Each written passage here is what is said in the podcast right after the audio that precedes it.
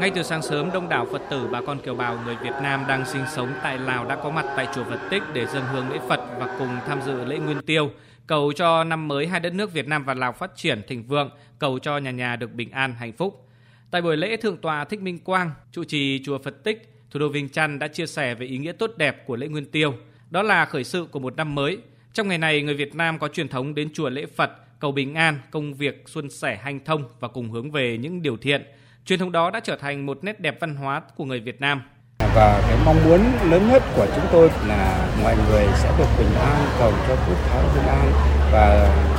mong rằng à, đất nước à,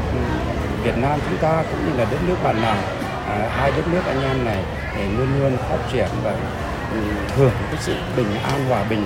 Thượng tọa Thích Minh Quang mong bà con Phật tử phát huy lòng từ bi bác ái, đoàn kết hơn nữa và tiếp tục hỗ trợ công tác Phật sự của nhà chùa hướng về quê hương đất nước.